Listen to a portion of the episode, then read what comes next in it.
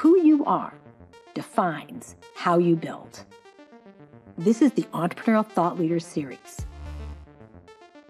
brought to you by Stanford eCorner. Welcome, YouTube and the Stanford community, to the Entrepreneurial Thought Leaders Series. And I am Mo Fong, the Executive Director for STVP, the Stanford Engineering Entrepreneurship Center. So the ETL series is brought to you by STVP and BASIS, which is the Business Association of Stanford Entrepreneurial Students. And today I am so honored to welcome Josh Wolfe to the ETL stage. And I'm going to read a little short bio, but his amazing accomplishments, you should really look it up because it is incredible. Josh co founded Lux Capital to support scientists and entrepreneurs who pursue counter conventional solutions to the most vexing problems and puzzles of our time in order to lead us into a brighter future. He is a director at Shapeways, Strateos, Lux Research, Kallyope, Control Labs, Variant, and Varda, and helped lead Lux Capital's investments in Anduril, Planet, Echodyne, Clarifai, Authorea, Resilience, and Hadrian. I don't know how you were able to do all those things. Wow, that's a lot. But it keeps going. He is the founding investor and board member with Bill Gates in Kymeta, which makes cutting edge antennas for high speed global satellite and space communications. He is a Westinghouse semifinalist and published scientist. He previously worked in investment banking at Salomon Smith Barney and in capital markets at Merrill Lynch. In 2008, he co founded and funded Kurion, a contrarian bet in the unlikely business of using advanced robotics and state of the art engineering and chemistry to clean up nuclear waste. Now, for those who are in the School of Engineering, that is awesome, right? But it is um, unlikely business because who thought that this unmet and inevitable need with no solution in sight would be one of the first responders to the Fukushima Daiichi disaster. That's incredible. So in February 2016, Veolia acquired Kurion for nearly $400 million, 34 times Lux's total investment. Josh is a columnist with Forbes and editor of the Forbes Wolfe Emerging Tech Report. And he has been invited to the White House and Capitol Hill to advise on nanotechnology and emerging technologies. He has lectured at MIT, Harvard, Yale, Cornell, Columbia, and NYU, and now here at Stanford University. He is a term member at the Council on Foreign Relations and chairman of Coney Island Prep Charter School, where he grew up in Brooklyn. He graduated from Cornell University with a BS in economics and finance. I understand you flew in all the way from New York to be here with us, so thank you for doing that. And everyone, please join me in welcoming Josh. Thank you so much. All right. So uh, the kinds of stuff that we fund, everything from robotics to high-tech sensors, the intersection of biotech and artificial intelligence, novel foundation models that are touching pretty much every industry, all of this comes with backing entrepreneurs. And I know that that's the core content of what the class is about. And I'm going to give you a whole bunch of principles about the kinds of things that we look for when we're either starting a company with some entrepreneurs or we're identifying founders and the kind of attributes personality-wise that we like to back. Uh, these are some of the people that we've been backing, and they came from illustrious places and founded Oculus and were heads of R&D at Amgen and were key engineers at SpaceX and CTO of SpaceX. And then they go off and we say, okay, these are brilliant people. You know, they've done it before. They're going to be able to attract incredible talent and lower the cost of capital and raise money and tell stories. And we like to back them. But we also like to back first-time entrepreneurs, and we like to say that we believe before others understand. So it's really an instinct that's honed over many years of what somebody might look like uh, in their disposition and how they're going to pitch somebody that uh, believes that what they're doing is absolutely impossible and we believe that it's inevitable. A few of the themes I touched on, and again, I'm going to fly through a whole bunch of this stuff. Principles, and, and I'm just going to sort of stop and make a poignant point at some of these principles. This underlies everything we do, and what this is, is about the cost of capital. Right now, the cost of capital is rising, but when the cost of capital is low, it is like a tractor beam for the future. It takes far out 20 year projects and turns them into 20 month frenzied projects. And so, the further out that something is, when the cost of capital is very low, money flows, lots of experiments get tried, the vast majority of them are going to fail. We are now in a different era, an era that really we haven't seen in a generation or longer, where the cost of capital is rising. And what that means is that only fewer things are going to get funded, but arguably the necessity of those, the importance of them, is going to be much higher. You can make great companies and make fortunes. Um, you know, in up and down markets and when the cost of capital is high or low, but right now it is rising. Another principle 100%, and this is a truism 100% of the information that we have right now is based on the past. Everything you've learned, everything that you've read, everything that you've experienced. But 100% of the value, if you're an investor, an entrepreneur, is based on the future, which is inherently probabilistic. It's unknowable, it's uncertain. All you can do is think about probabilities. And the best definition of risk, which we hold at Lux, is that more things can happen than will. And so we're always trying to think about the good things that can happen and the bad things. And you'll see in some of the dispositions around the founders at Lux how that plays out. One of the other principles is the directional arrow of progress. We don't know which technology, we don't know which entrepreneur, we don't often know which specific company, but we do know that there are these directional arrows of progress. And you're going to see as I talk through some of the companies and the examples and the founders that we backed, some of these directional arrows of progress. Everybody knows Moore's Law. Moore's Law has transcended semiconductors. It's been in memory, in compute, in uh, tra- uh, uh, transportation, in uh, telephony, in film, in TV. We had an insight going back during the first clean tech boom that there was another directional arrow of progress, and a lot of people were not focused on it. Most of people were consensus looking at alternative energy. Very few people were looking at nuclear. And all we did was look at the directional arrow of progress of mankind's use of energy. And we went from left to right, from carbohydrates to hydrocarbons to uranium. And the unarguable trend was higher and higher density per unit of raw material. Why was nobody looking at nuclear? And there's a variety of reasons, some of them psychological, some of them political, some of them technological. But we said, what's the one thing that really sucks about nuclear? And that's the favorite question that we like to ask about any industry. I always joke that it's sophisticated two-word PhD level question, what sucks? You find something that sucks and it is waiting for a technology and an entrepreneur to go and solve that. So we looked around for entrepreneurs and couldn't find one. And so we ended up starting a company from scratch. We named it after Madame Curie. We called it Kurion. And we recruited people that were slightly uh, under the age of 60, but we're industry veterans. And uh, we pulled together this team, we pulled together technology, and we decided that we were going to go after the nuclear waste problem. And it turns out that there's 104 domestic reactors, there's 440 global reactors. You can make a market selling into those, but there's this huge defense market that's in places that most people have never heard of, like Hanford and Savannah River and Idaho National Labs and Sellafield in the UK. And all of these places have hundreds of millions of gallons of radioactive waste, and that really sucks. That was a big problem. And so we saw an opportunity for a big solution. Now, this is a company that would have been great. It would have been a phenomenal business over the course of a decade. We founded this company back in uh, 2008 or 2009.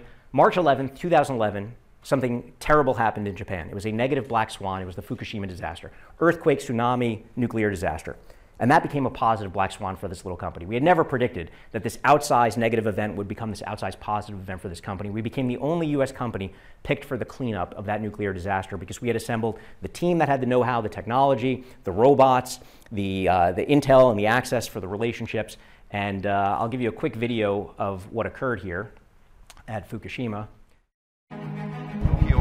TEPCO's chairman,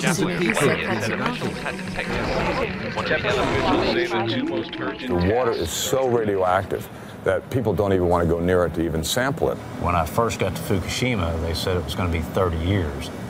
And I thought that can't be possible until I got to the site. They didn't even know how to define the problem. It was almost like a comet had hit their plant. We actually knew immediately what the answer was and we designed it in two and a half weeks, filled three Russian Antonov military transports with 700 metric tons of equipment in five weeks, and started it up three weeks later. We were just, you know, shocked by uh, the enormity of the whole thing. A large company like TEPCO trusts a tiny little startup of six people with a critical part of what they needed to recover from the accident just was mind blowing. The day we started was a scale of about 100 times bigger than what went on at Three Mile Island. And there's nothing more full scale than Fukushima. To, to actually work on a project where you went from a whiteboard sketch to an operating system in eight weeks and succeeding is the accomplishment of a lifetime. Now, we really like to find entrepreneurs and sectors where there's like one or two competitors. So, not an area where there's 50 entrants and people are developing social media apps, something that is really hard, something that has a very high barrier to entry, something that is very technical. And if you are an entrepreneur and you can identify one of those spaces that is very technical, something that you can do or cert that you can do or team can do that nobody else can do, your ability to raise capital is going to be much higher. Your ability to succeed is going to be much higher because you're competing with far fewer people. So, we like to find these weird, off the beaten path technologies and problems that very few people are going after.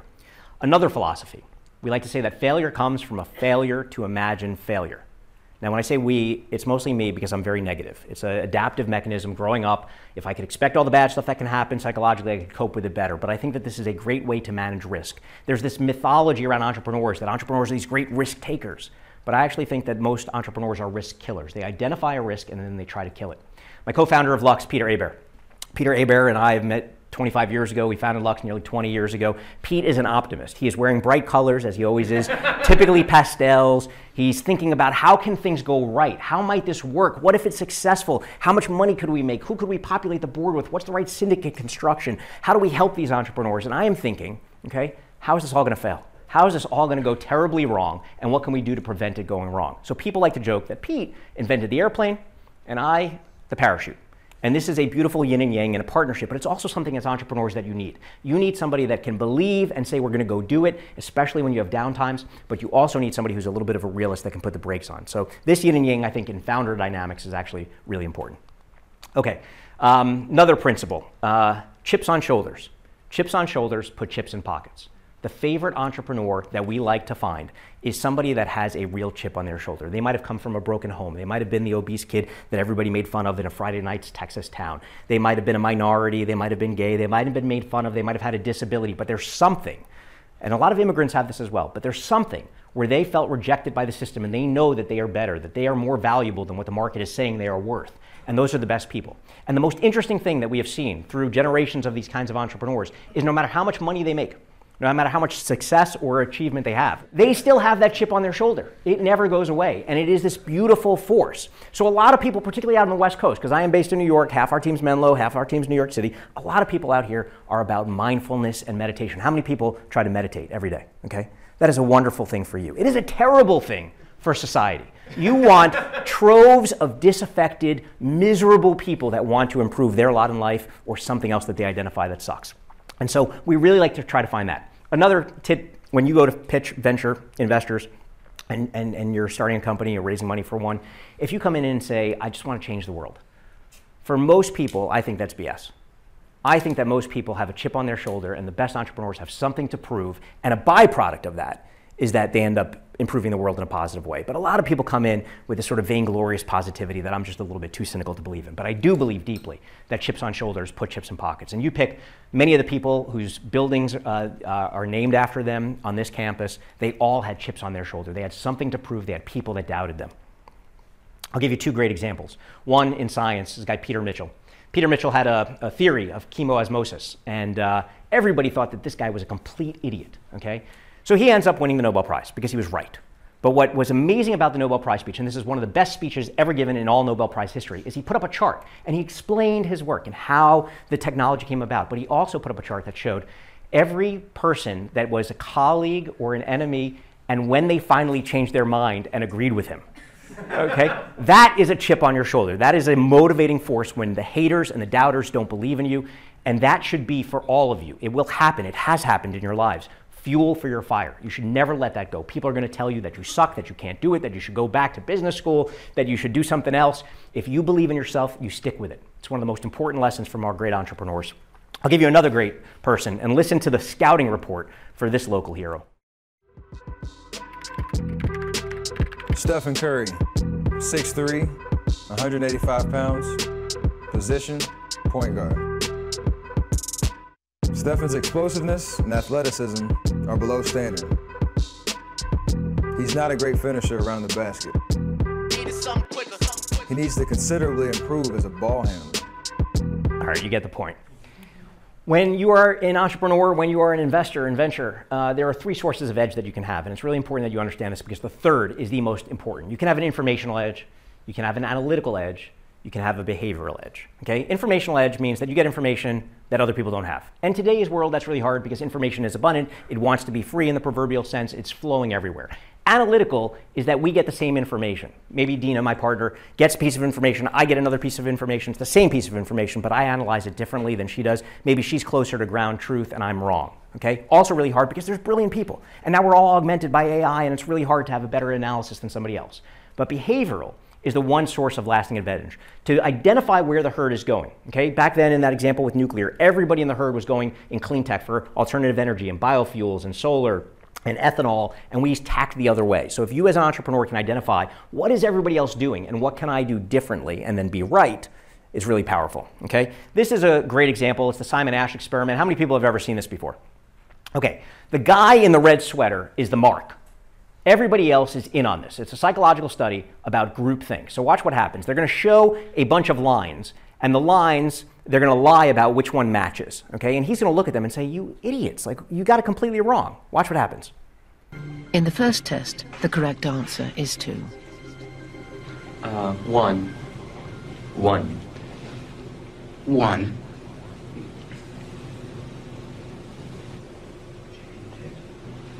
Two. One. Once again, the correct answer is two. Three. Three. Three.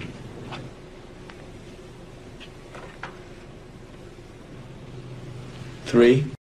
Now he knows it's not three, but the social pressure is so strong, and you will encounter so many situations, and I'm sure you already have, where that social pressure to conform and go along with what other people are doing, and again, have the belief and the conviction in your own ideas and stand away from the crowd. It's painful. It literally feels like pain to be socially ostracized, but if it's of your own choosing to separate, it's a really powerful thing.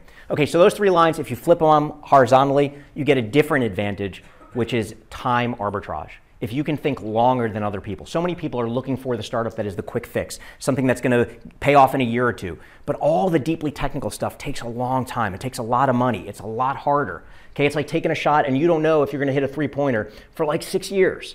But sometimes the biggest payoffs are these longer term things. So we like to invest in things where there's time arbitrage, where we're going further out than other people are because there's just less traffic there to compete.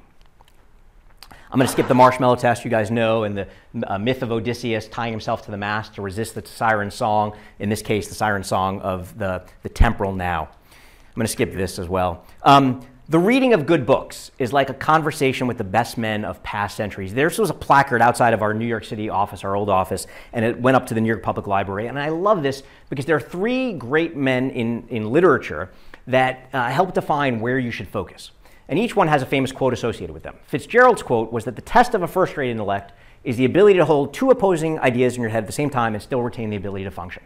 Okay, so if Fitzgerald's situation for us at Lux is the stuff that everybody's arguing about, the stuff that's on the front page, okay, and I actually say that this is not really valuable to focus on. Gold. Gold is a shiny piece of metal. Gold is a go- great store of value in an otherwise fiat currency world. China. China is an engine of growth, or China is a giant bubble waiting to collapse, and there's nothing but lies, damn lies, and government statistics. What you can predict in these Fitzgerald situations is that people are just going to be battling it out online. Okay, a lot of volatility in something that is widely known. The next domain is Twain, and Twain's famous dictum was, "It ain't what you don't know that gets you into trouble. It's what you know for sure that just ain't so." It's where there's certitude, where people are highly confident that something is going to happen and continue to happen, but they're wrong. The housing crisis was a great example of this. Okay, housing prices could only go up until 2007, 2008. Boom, massive crash. All of a sudden, people are shocked huge leverage, huge disaster, great financial crisis. Another example, we all experience this every year. Now imagine you're a turkey, start of the year. You're an egg, you're growing, you're getting fatter, life is good, every day is better. Okay, all of a sudden comes Thanksgiving, die. Okay, so any presumption of linearity is a dangerous thing. Now, where we like to spend our time is in the Schopenhauer domain. The Schopenhauer domain, his famous quote was that talent is hitting a target that no one else can hit, and genius is hitting a target that nobody else can see.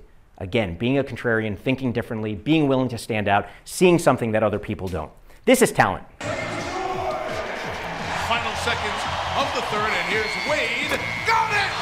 This is talent too.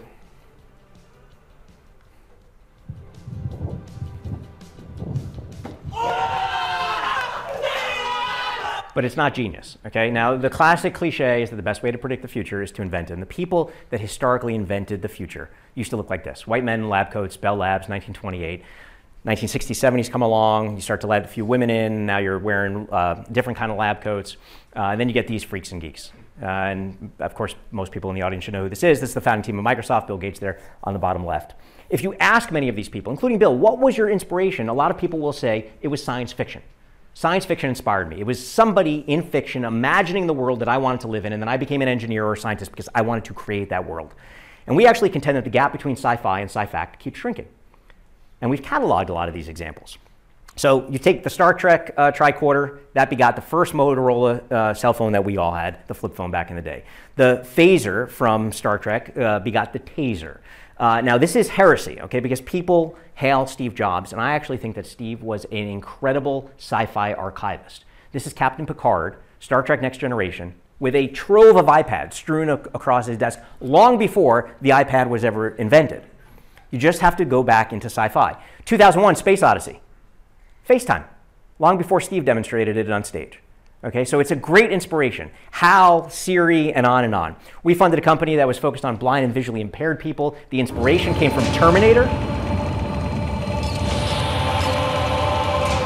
Early visions of augmented reality, and back then it was using Google Glass with facial recognition, simple AI to be able to identify a person, navigate through restaurants, and, and whatnot. And uh, we will continue to see that augmented reality, but it, it, came from the inspiration of Arnold Schwarzenegger, who is a great source of new companies. This was Total Recall. Arnold walks through at video frame rate instead of stopping at an x ray scanner. No unauthorized weapons allowed. Terrible movie, but great science fiction. Uh, this is Evolv Technologies, a company that we co founded, Bill Gates. We spun it out of. Uh, uh, a, bunch of universities and key IP around an area of physics called metamaterials that could do rapid video frame rate scanning of bombs and explosives and, and other weaponry. Um, this was just recent, so I'm on an endless search for these kinds of things. Um, this is a, a cartoon, I think it was called Paragon, but I might have that wrong. And watch what happens. I guess it's kind of like an iron rod through the head. It's one problem neither a human nor computer could solve. Not even Stephen Holstrom, though he got close. Yeah, I, I mean, I've got no idea what it's about. Like, I don't even understand if it's a code problem. I mean, do you even have readable code? Sure, if you have an eternity or two. Here, this is my sense of smell.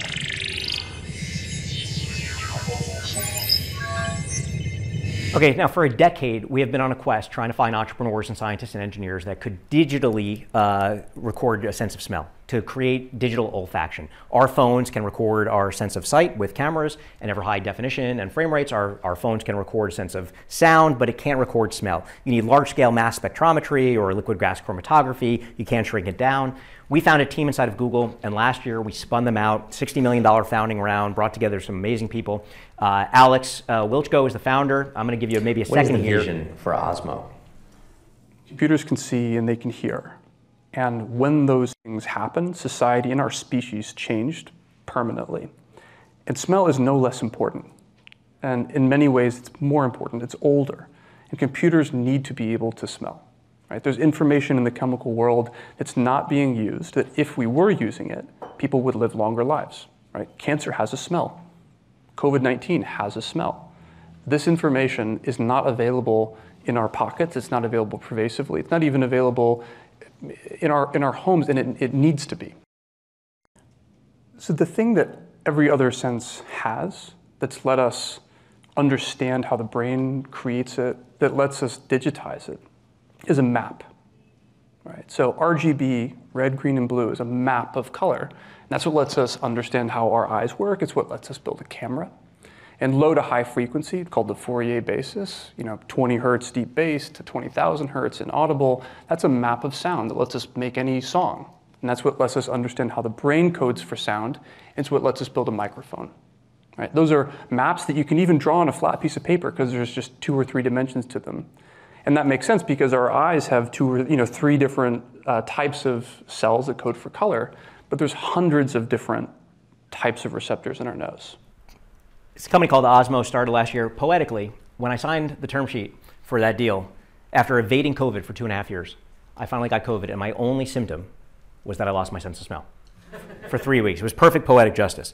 Um, okay, other one. Peter, uh, co-founder of Lux, uh, identified an amazing entrepreneur who. And by the way, before I go on, the great thing about Alex is not only is he a technical genius, not only do people want to work for him, not only is he doing something that's unique and rare and nobody else is doing, he's a great communicator.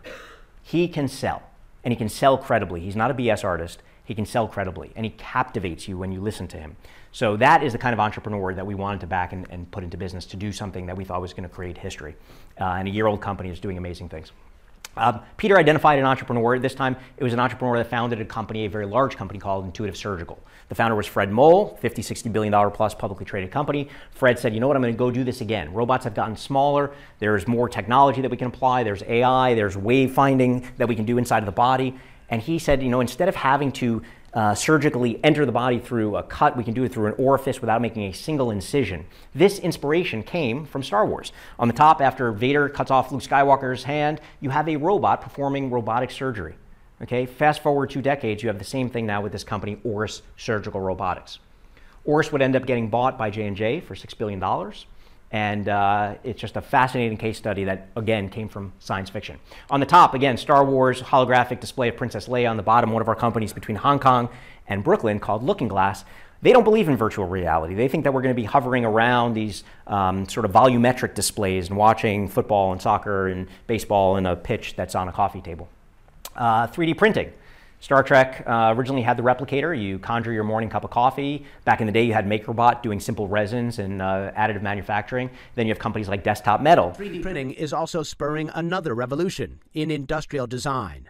The technique enables the creation of objects unimaginable using traditional tool and die techniques. The company is designing with software made smart by the artificial intelligence technique called machine learning. And here's the ironic twist the machine is designing parts that appear to come from nature's playbook. Check out these two parts. Uh, I'm going to skip a whole bunch of things here on robotics. Uh,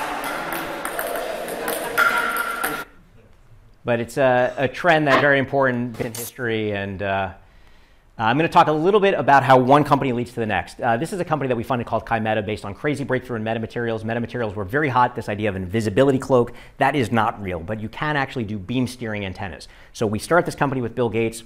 Uh, you can put these flat panel antennas on anything that's moving. Uh, main competition, of course, Starlink, uh, and they'll eventually be moving. This is the first one that came off the line. Produced, uh, and it's the reliability. So this you guys does transmit? This is at a, at a receive frequency. That's what a fancy Okay. board meeting looks like, by the way. You can transmit with it though. You could Crappy it's- the- room and it's- paper strewn everywhere. Uh, today, keep part of both uh, special operations, Ukraine, uh, shipping globally, and very important. But this led to a principle, which is what we call 100, 0, 100. And it's really important as an entrepreneur to pay attention to some of the problems that you encounter because they often tell you that there's a company that's out there that you might want to acquire, you might want to bring in, there's talent you might want to bring in. We call it 100, 0, 100 because I say with uh, a little bit of uh, arrogance that Lux will be investing in the most cutting edge, crazy stuff that you can imagine over the next two years. I have 0% certainty, and I say that with a little bit of false humility, what those things will actually be. We don't know, but we know where we will find them.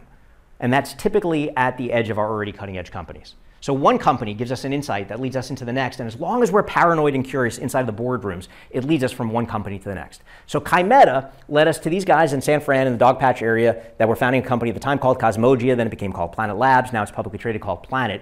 They wanted to take these little small CubeSats, put a Kymeta antenna on top, and go launch. Now, sometimes the launches work, and sometimes they don't. In this case, the economics of these small satellites were so cheap that it didn't matter. A month later, we were able to launch again and get these up into space. two of them being deployed from the International Space Station. One of the last vestiges, maybe, of US Russia diplomacy back then. But this is important because, again, one company leads to the next. So, an antenna company leads to a satellite company. The satellite company leads to the insights that you can run AI longitudinally over the data that you're getting. That was a company called Orbital Insight, and then on and on. And this is the same thing in drones. Uh, in uh, robotic systems. Drones that we saw flying in the sky led us to the idea wait a second, there's different mediums for this. What if you put it in the ocean? And so we funded a company uh, out here in Alameda called Saildrone. When we first funded them, they had one of these things, they were bright orange. Uh, and then they said, okay, what if we create a fleet of these? And we said, okay, that's interesting. Uh, we do a lot with the military and uh, defense industry. And we brought on the Undersecretary of the Navy, Guy Hondo Geurts. He became advisor to the company. And he said, you know, it'd be better if you paint these things gray. And so they painted them gray, and uh, that led to this. Uh, this was back in the fall, about uh, seven, eight months ago, but an Iranian warship captured one of our cute little drones, and we had to send a, a Black Hawk helicopter and a, a naval warship to reclaim them. But that became an international incident. Uh, another company based out here, we originally uh, saw in automation uh, at a time that very few people were looking at this, was a company called Zoox. And uh, I was here on SLAC at the Stanford Linear Accelerator. Um, we had an amazing founding duo. And with one swift keystroke, I give complete control of my life over to an AI.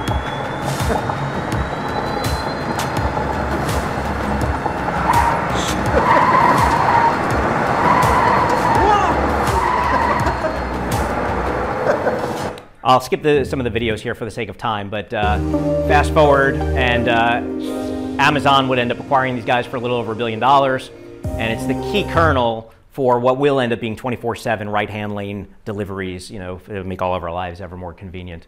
Um, that in turn led to an insight, and this is going back mm, seven, eight years.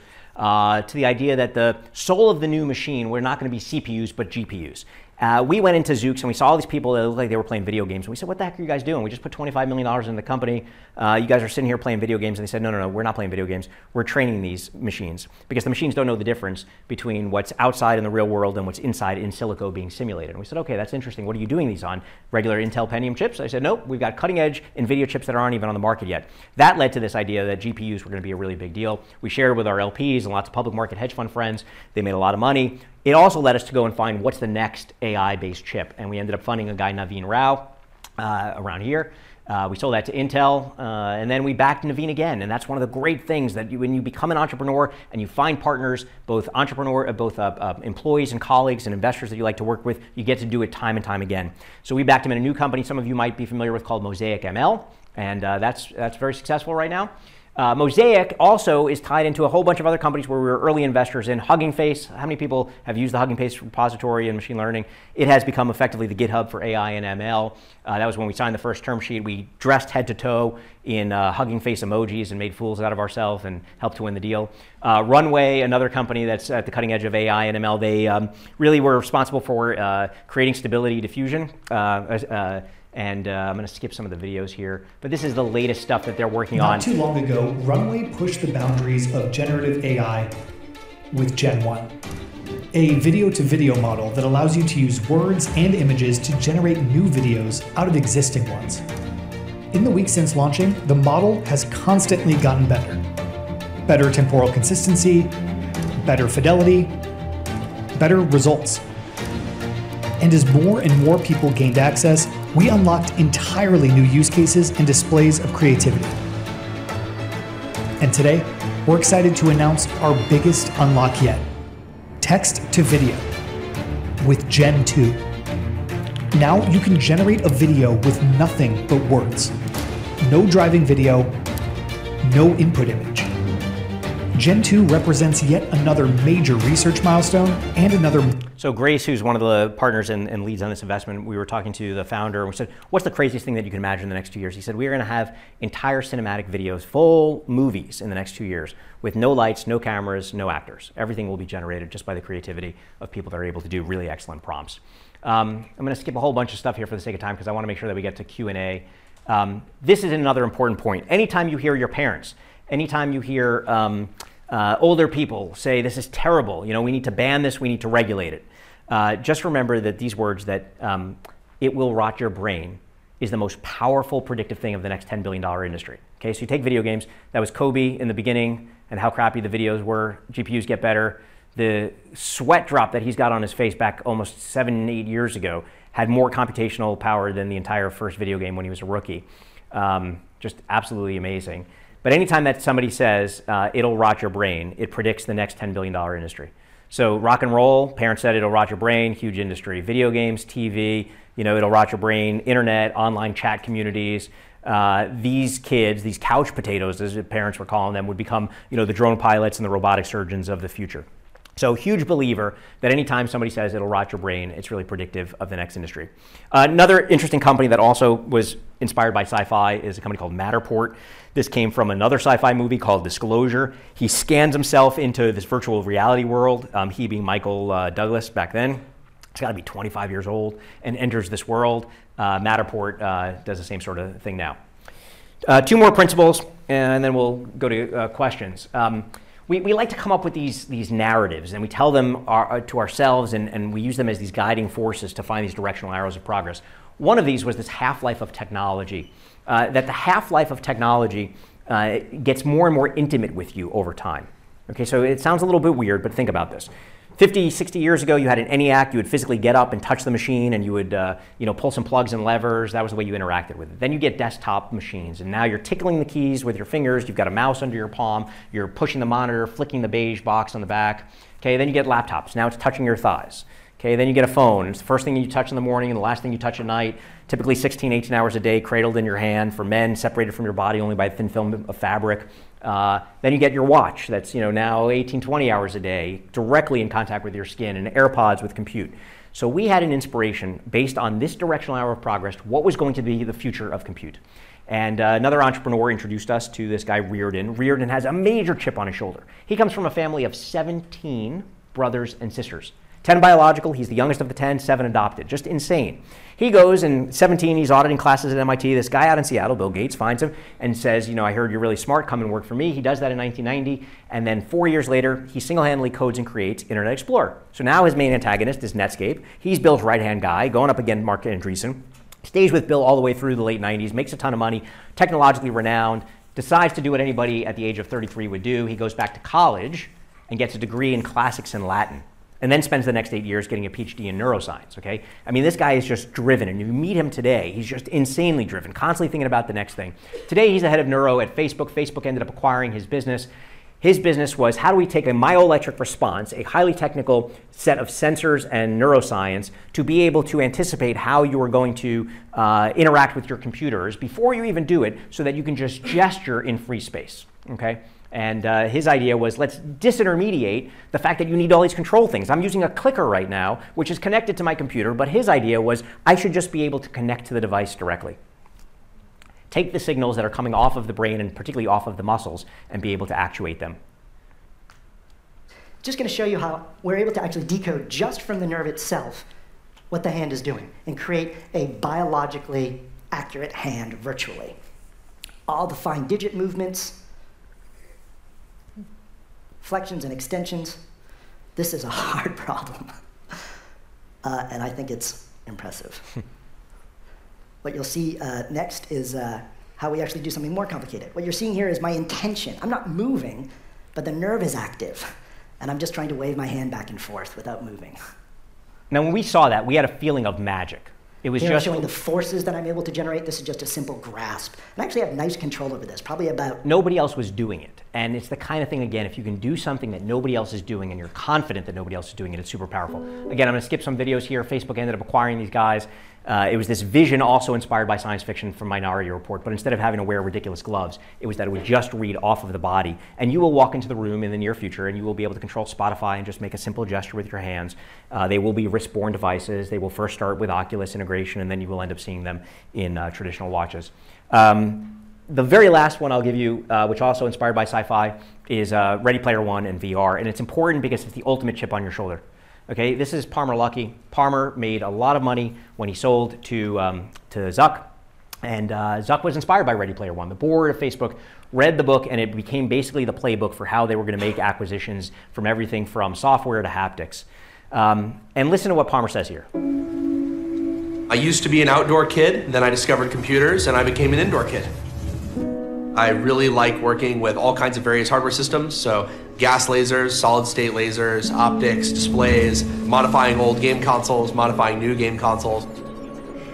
My name is Palmer Luckey. I started my career when I founded a virtual reality company called Oculus VR. I sold that to Facebook for a few billion dollars, and when I got fired, I started Anduril so that I could work on autonomous systems for national security. When I got fired, I mean, that was the most important thing. I mean, this guy has a perennial chip on his shoulder. He is still picking fights on Twitter with people that, you know, are talking smack about him. So I've got a ton more content, but I think in the interest of time, I will stop here and then just open up to Q&A. But the key takeaways I want you to have, number one, if you've got a chip on your shoulder, it is a great virtue. It is something that we as venture capitalists love to find in people. We, it, it's not great for you individually. You're probably stressed and you're pulling your hair out and you can't sleep, but it is great for society because you are the ones that are going to invent the future that everybody else is going to live in. So really dig into that. Um, be comfortable being a contrarian. Be comfortable knowing what the rest of the herd is doing and knowing that you pay a high price for a cheery consensus. If everybody else is doing something, it's priced in.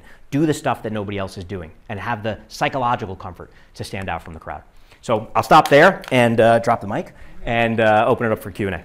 Thank you for your time. Um, uh, I'm a master's student here. My background's national security and deep tech. Um, and I'm curious about how you think about uh, identifying entrepreneurs versus venture formation um, and how you collaborate with the government. So, uh, certainly, there's just geniuses out there who've been thinking about a problem for decades. Uh, and then there's expert venture capitalists who can say, here's a problem with the market. We should design and implement a solution. Um, how do you think about that? Those different uh, options when you think about identifying a solution to a problem, and then when you find a solution to a problem, how do you work with the government, which is, in my experience, very hard to work with, and, and some VCs are doing it better than others. And how do you think about that? Okay, great question. So the first one is we really are not valuable. Okay, the one thing that we do that's valuable, aside from raising money from people who have interest to make a lot more money, foundations and endowments and wealthy families, is that we believe before others understand. That is our key mantra to identify. So if you said, I think that there's this unmet need, I served, I know the communication systems, or I know the armor systems, there's a huge gap, it sucks. This is something to solve. I've got the team, I've got the technology, I've got the will to do it. We love that and we want to back you, right? So that's the most important thing all of the value is from the entrepreneur. It's not from the VCs. VCs are relatively commodity, okay? We have different styles, we have different reputations, but it's really the founders. And we are competing to get the chance to partner with the great founders across all the sectors that we fund. So what we're looking for are people that can tell stories, that truly can execute. Because you can have great people that can BS and raise money, but they can't deliver. The best people are able to raise money, tell a story. It happens to be true because they really have that deep conviction that they believe in it. People will part with their money. People will move across the country with their spouses and drop what they were doing to join them. That kind of galvanizing force is so powerful. So that's really what we're looking for is somebody that can really galvanize talent and capital and then actually execute and be held accountable. How do we work with government? Anduril is really the great case study of this because historically in defense tech companies, you got cost plus contracts and it took forever. And something is happening now that hasn't happened in at least a generation, maybe two since the Cold War. The first is we have real peer competition, particularly with China. Russia is important, but China is really important, and particularly the CCP. And so you have a motivating force to say, wait a second, are we behind? Are we behind in satellites? Yes. Are we behind in hypersonics? Probably not. Are we behind in AI? Today, no. But those are the kinds of things where we look and say, okay, where's the sort of surface area that you can attack problems? In working with government, what Anduril decided to do is we're not going to go after cost plus contracts. We're going to raise a lot of money. And right now they've got nearly $2 billion on the balance sheet now. And they, they're going to fund it and they're going to do demonstrations and the customer is going to buy it because it, it, it, it's a better product. And that's really the bet that they've been taking and paid off. And I think it's going to usher in a wave of other startups that follow that model. Let's raise from equity and debt dollars. Let's execute and then the government will buy. Very different model. How important in your um, vision, in your movement, is the ability to communicate your message through news and to change the perspective of society to your ideas? First is the audience that you're trying to get communicate to. So today, because everybody has access to Twitter, everybody has blogs, everybody has podcasts, everybody has. It's just it's it's an abundance of noise, and so uh, it, it's incre- incredibly important to be able to communicate so that you can get a signal out there. But it speaks even more to why you have to do something that's differentiated. Because if you're doing the nth company where there's 40 of them, I can tell you that if you ask a journalist, like, hey, we've got this great company and I want to pitch you, they're like, ah, you know, I, have heard like 17 of those already. Like, well, how is this one different? You know, if you, if you hear somebody is doing digital olfaction, like they're digitizing your sense of smell, people perk up. Oh, I haven't heard of that. That's interesting. Wait, we have a fleet of sailboats that are entirely autonomous that could be used for oceanography or for defense applications. Okay, that's interesting. I don't know. Uh, are there other companies doing that? So we like the singular nature that there's less than five companies in a sector. That's how you really get attention. Uh, my question is um, as you're thinking about sort of investing in both software companies as well as deep tech companies, they'll sort of have different cycles in which you're expecting returns, but you're also kind of raising a bunch of different funds. So how are you thinking about sort of the capital allocation and, and expected returns from those different types of plays? Brilliant, brilliant question. And, and I can tell you, the way that we analyze our healthcare IT companies, the way that we analyze our biotech companies, the way that we do our defense companies, the way that we do our software companies, they're all very different. They're all idiosyncratic. Now, our job is to build a portfolio, a portfolio of different approaches with different end markets, different capital needs. Some are very capital intensive, some are very capital light. Some we get lucky and they don't need that much capital because they've caught lightning in a bottle. Some require a lot of capital. So every company in every sector is different and it requires a different set of milestones. But the common milestone that I think is true of you know everything that we fund and if you're an entrepreneur, when you're thinking about how much money should I raise, how much money accomplishes what in what period of time and who will care.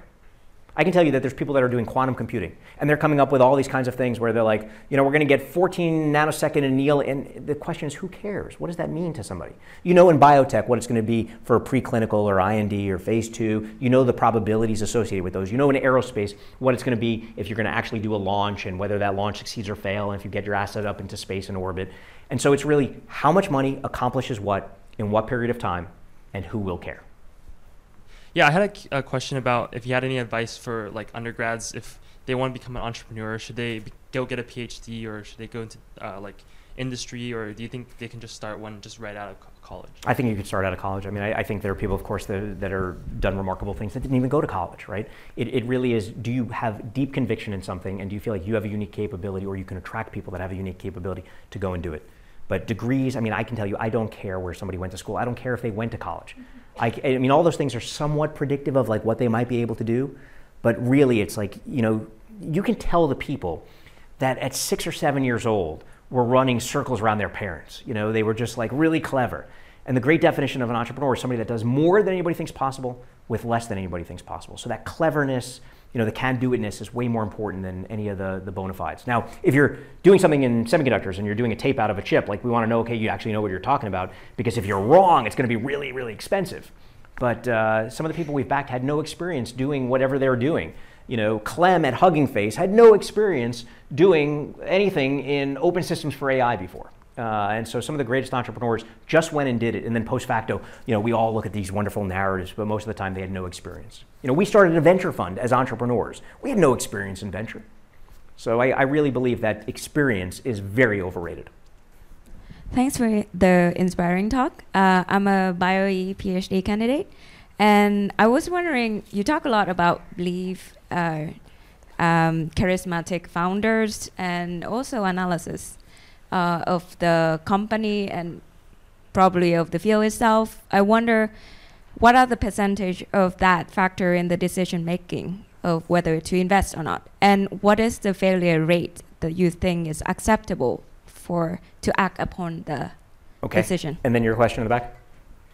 Um, okay, so both questions related to sort of instincts around founders. Um, uh, it, it is very much pattern recognition, and I can tell you we get it wrong on both sides.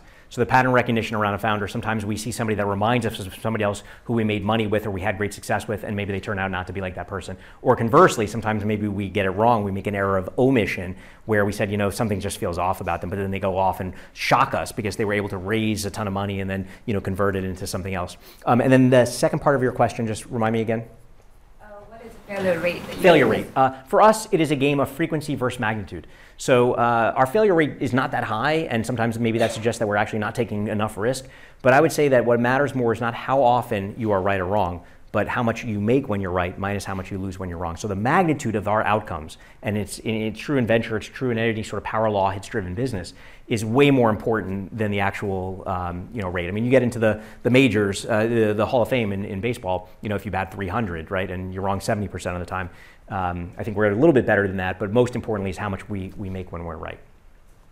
Awesome. That's great to end on. So can we all give Josh another hand? Thank you so much for being with us. Thank you so much.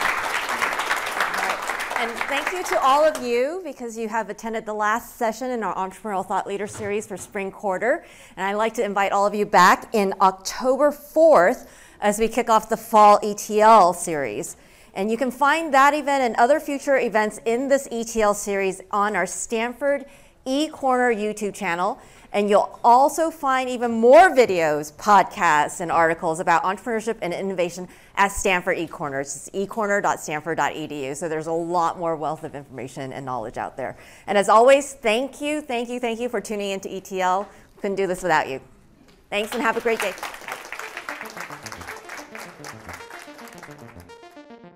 The Entrepreneurial Thought Leader Series is a Stanford eCorner original production.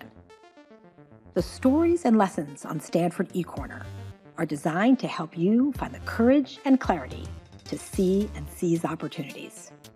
To learn more, please visit us at ecorner.stanford.edu.